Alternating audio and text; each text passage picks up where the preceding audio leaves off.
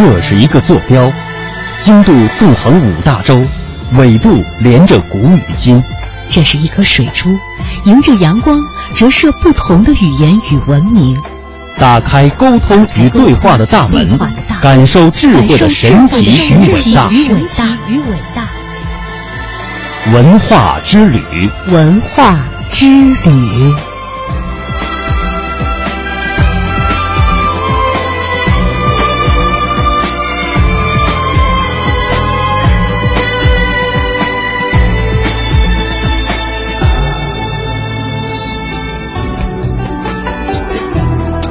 欢迎大家继续锁定收听中央人民广播电台香港之声数码广播三十二台的文化之旅。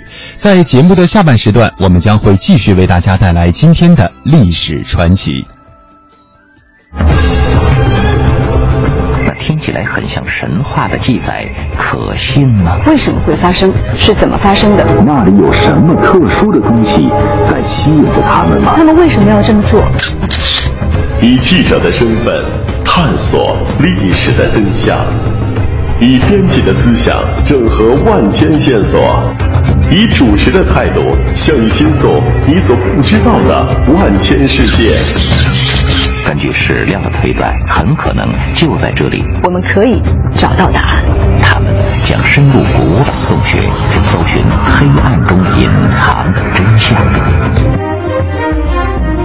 欢迎您和我们一同感受真相大白的震惊和快意。关注历史传奇，知晓历史背后的故事。历史传奇，历史传奇。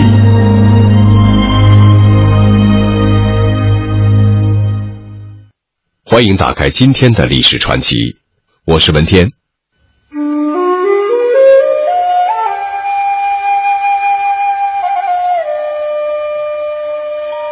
刘墉就是家喻户晓的刘罗锅，因为他为官忠君爱民清廉，深得百姓喜爱。有关他的事迹广为流传，当代的影视剧作家也很了解民众这种可盼清官的心理，于是刘墉成了清代大臣中上镜率最高的大臣之一。在剧作家的安排下，他和大贪官和珅成了死对头和欢喜冤家。和珅在他面前总是显得笨手笨脚，经常弄巧成拙，想算计人反遭算计。乾隆皇帝对他是又爱又恨，又有点无可奈何。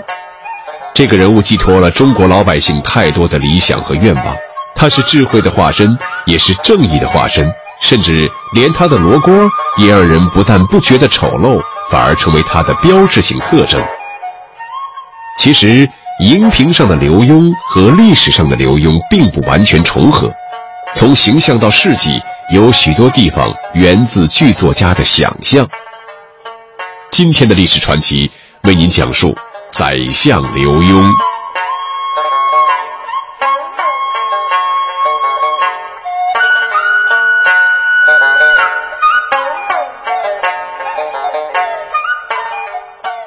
刘墉是否是罗锅？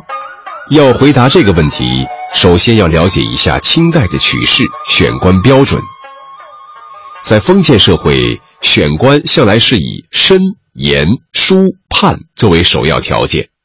所谓身，即形体，需要五官端正、仪表堂堂，否则难立官威；所谓言，即口齿清楚、语言明晰，否则有碍治世；所谓书，也就是字要写得工整漂亮，利于上级看他的书面报告。所谓判，即思维敏捷，审判明断，不然会误事害人。在这四条标准之中，身居首位是非常重要的。刘墉系科甲出身，必在身言书判四方面合格，方可顺利过关。因此，可以肯定的说。刘墉不会是罗锅，还有一个旁证可以从侧面说明一定的问题。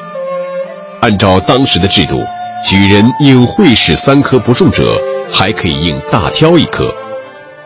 这一科不考文章，只论相貌，标准是铜、田、冠、日、身、甲、气、油八个字。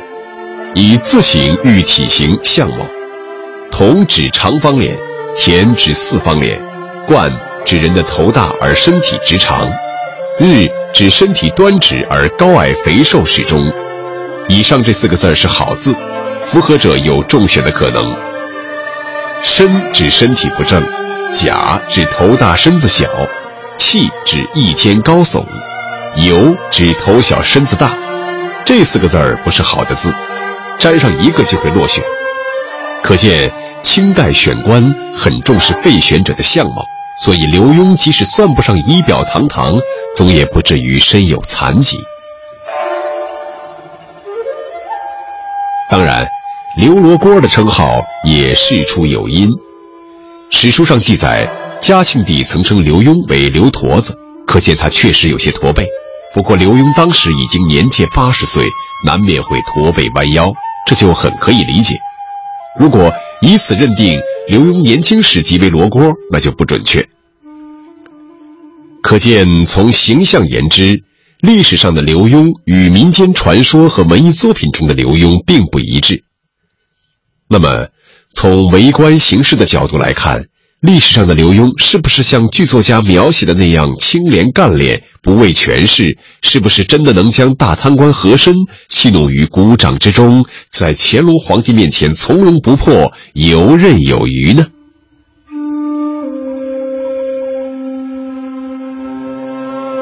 刘墉出身于山东诸城刘氏家族，这个家族是当时的名门望族，通过科举走上仕途的人很多。刘墉的曾祖父刘必显是顺治年间进士，祖父刘启是康熙朝有名的清官，父亲刘统勋更是一代名臣，为官清廉果敢。刘墉生长在这样世代书香、以科举仕进为荣的家庭，从小受到良好的教育，自不必言。后来，他成为四库全书馆副总裁，也证明了学识的渊博。但不知什么原因。满腹经纶的刘墉却迟迟没有参加科举考试，直到乾隆十六年，三十三岁的刘墉才因为父亲的关系，以恩印举人身份参加了当年的会试和殿试，并获进士出身，改为翰林院庶吉士。翰林院庶吉士是翰林的预备资格，一般从科考成绩优异的进士中选拔，然后在庶场馆学习深造。期满考试合格者受翰林院编修。清代翰林虽然薪俸较薄，但作为皇帝身边的文学侍从近臣，号称清贵。而且，大臣死后如果想得到皇帝赐世的文字，则必须是翰林出身。所以，清代以科举仕进者尤其重视翰林出身。应当说，刘墉在仕途上开局良好。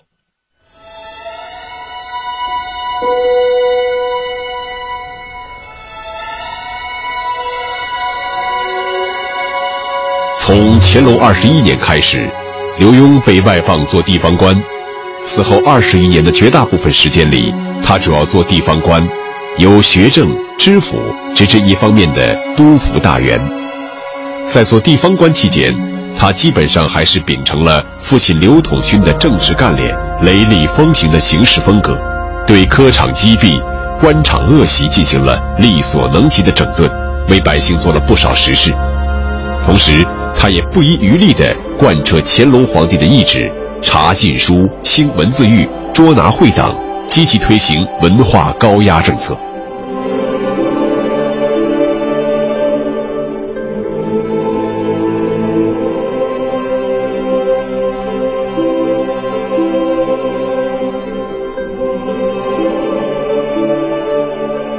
刘墉廉洁奉公，处处从人民利益着想，深受百姓爱戴。没贪过国家一分银两、一件器物。修坝建桥时，自己带领百姓及工作人员努力奋干在第一线。衣着简陋、粗粮杂饭。他最爱的食物是煎饼卷大葱，可以看出他当时生活是相当艰苦的。刘墉做过提督安徽学政和提督江苏学政，在前往安徽赴任前，乾隆帝特意召见并赐诗。其中有“海带高门第，瀛洲新翰林”之句，意思是希望刘墉能够步入门楣，有所建树。在出任江苏学政前，乾隆皇帝仍有诗相赠，可见对刘墉抱有厚望。刘墉也不辱使命，很是严肃认真。刘墉曾先后两次提督江苏学政，相隔近二十年，为官处事风格也由峻厉刚急转为平和舒缓，但严肃认真则是一贯的。以刘墉第二次出任江苏学政时暗示扬州为例，因为把关严格，使得许多想以作弊蒙混过关者最后不敢入场。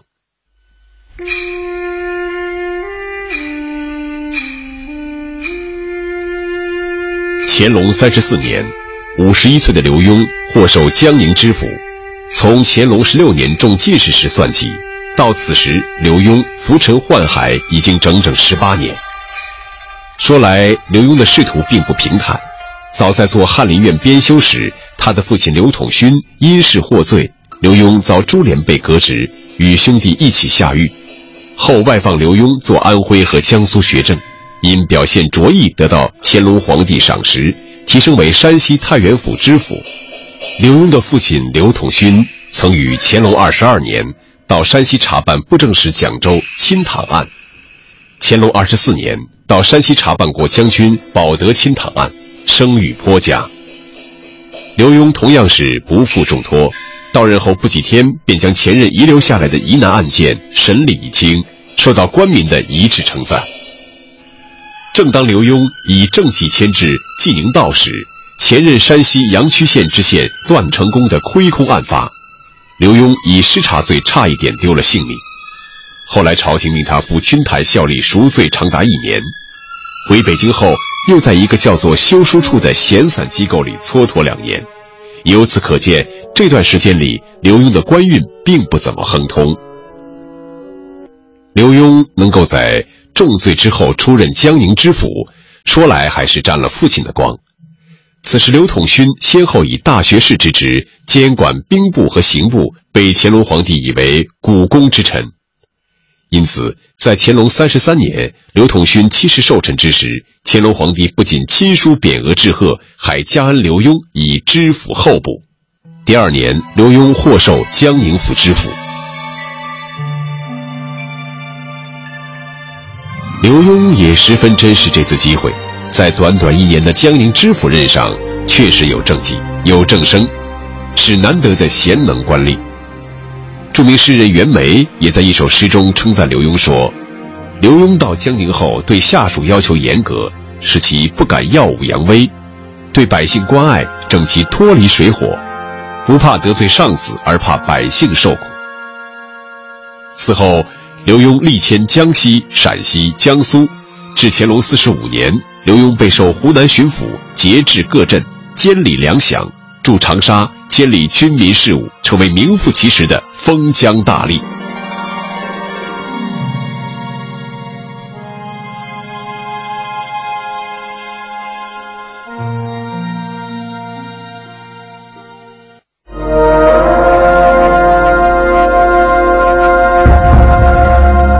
欢迎您来故宫博物院参观记者的身份探索历史的真相，那听起来很像神话的记载，可信吗？以编辑的思想整合万千线索，记录着历史，见证着时代的发展，我们可以找到答案。以主持的态度向你倾诉你所不知道的万千世界。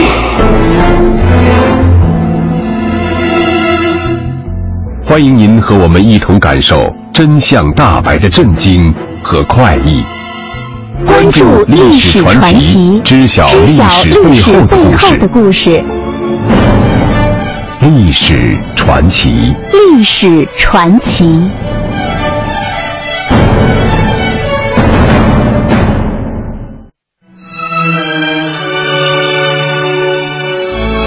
乾隆四十七年，刘墉奉调入京，出任左都御史，命令可以在南书房行走。当时和珅炙手可热，刘墉于是威仪其间，只以滑稽悦容其间，这又表现了刘墉为人和为官的另一面。刘墉是有社会责任感的士大夫，同时也是官场中人，他也要按照官场的规则做事，包括应付上级和同僚的圆滑之术。大体说来，他任地方官能够独当一面的时期，主要表现了清勤刚正的一面。入京以后，正好碰上和珅擅弄威权，排斥异己，刘墉只好以静默自守，以滑稽面容面世。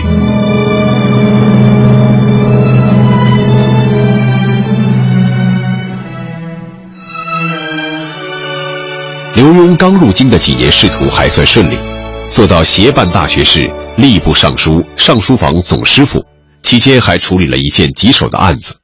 这个案子的当事人国泰是山东巡抚，其父四川总督文寿是刘墉的老上级。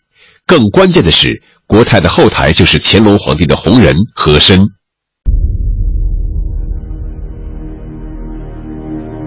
乾隆四十七年四月，御史钱锋参劾山东巡抚国泰专横，以向皇上纳贡的名义大肆搜刮钱财，下属历城、益都等几十个州县仓库亏空严重。乾隆皇帝对此事十分重视，责成和珅、刘墉等同前锋一起前往核查。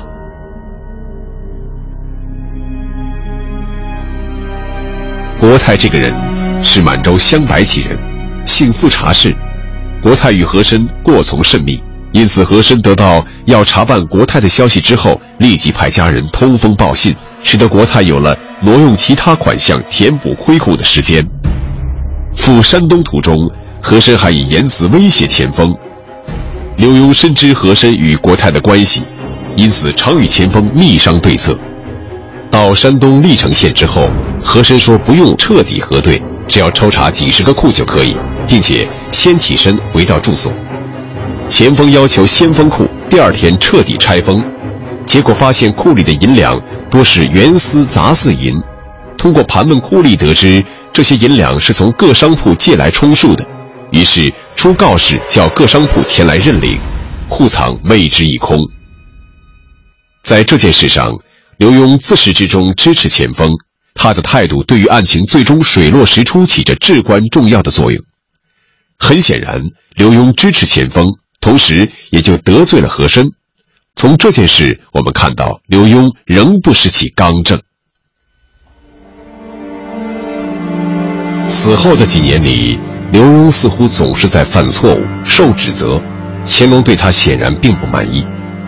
乾隆五十二年初，刘墉因为漏泄他和乾隆皇帝关于姬皇曹文植的谈话内容，不仅受到申斥，而且失去了本应获授的大学士一职。乾隆五十三年夏天，刘墉监理国子监，发生乡试预选考试中诸生馈送堂官的事，被御史祝德林弹劾。结果，刘墉受到处分。乾隆五十四年二月底至三月初，负责皇子教育的尚书房各位师傅因为连天阴雨没有入职。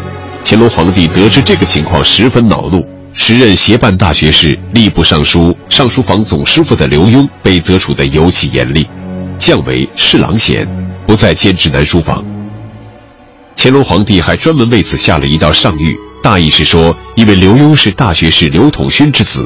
念及统勋为朝廷效力多年，才对刘墉加恩使用。而刘墉在府到任上还算勤勉，及至出任学政就不再认真办事。在湖南巡抚任上，官声也平常。入京为尚书，办事情更是一味的模棱两可。我未加谴责，原以为他会感激圣恩，勤勉办事，不想竟然发生尚书房师傅旷工七日之久，而刘墉置若罔闻之事。并说刘墉这样事事不能尽职，过失甚大，实在不能宽恕，应当说措辞相当严厉。嘉庆元年，因为大学士一职空缺多时，破格增补户部尚书董诰为大学士，而资历更深的刘墉被排斥在外，而且在上谕中又一次批评刘墉向来不肯实心任事，并举例说，皇帝曾向刘墉询问新选知府戴世仪可否胜任。结果刘墉对以尚可，而戴世仪本来十分优劣，断难胜任。可见刘墉平日里对于选用人才全未留心，只是以模棱两可之词敷衍塞责，要他扪心自省。刘墉像是变了一个人，做人的棱角看不到了，做事的勤谨也看不到了。此期间的刘墉更多表现出的是滑稽和圆滑世故。我们之所以不厌其烦地列举刘墉入朝为官期间的种种劣迹，是想探讨同样一个人为什么前后差别如此之大。从根本上讲，是当时朝廷上的政治气候决定的。电视剧《宰相刘罗锅》中有一个颇具意味的细节：乾隆问和珅：“你是做忠臣呢，还是做奸臣？”和珅答：“我不做忠臣，也不做奸臣，我要做的是让您高兴、逗您开心的弄臣。”结果乾隆对和珅的回答很满意。这个情节很可能只是出于编剧的一种想象，但应当说，剧作家对乾隆心态的把握是比较准确的。乾隆皇帝有一个本朝无名臣的理论，他说，因为朝廷纲纪整肃，本朝没有名臣，也没有奸臣。他这样说的目的是为了把所有荣誉归于圣主，大臣们所做的一切有利于百姓的事情，都是出于圣主的旨意，所以。他下令禁绝为地方官建德政碑、送万民伞之类为官员扬名的活动。老年乾隆更是志得意满，炫耀自己的实权武功，权力欲和虚荣心越发膨胀。此时他的身边更不需要名臣，而只需要忠心办事、以皇帝的是非为是非的奴才。再加上当时朝堂上和珅弄权、勾结党羽、把持朝政、排斥异己，政治知识很难有所作为。所以就不难明白，为什么当刘墉为地方官的时候，还做了一些兴利除弊的事情，而到了皇帝的身边，却反而无所建树，唯唯诺诺。也许从适应官场规则、保全自己的角度看，刘墉这样小错不断，弄得自己名誉扫地，未必不是聪明之举。在当时以滑稽方式为官的还大有人在，比如嘉庆帝的老师朱圭也是如此。据说他晚年每逢门生旧例来看望，他所说的话都不关政治，全都是诙谐之语。这些以清正刚直著称的官员尚且如此，当时的官场风气可见一斑。乾隆皇帝聪明太过，使得大臣们只好装糊涂；乾隆皇帝好名太甚，使得大臣们只得平庸。嘉庆九年，刘墉于北京驴市胡同家中逝世，享年八十六岁。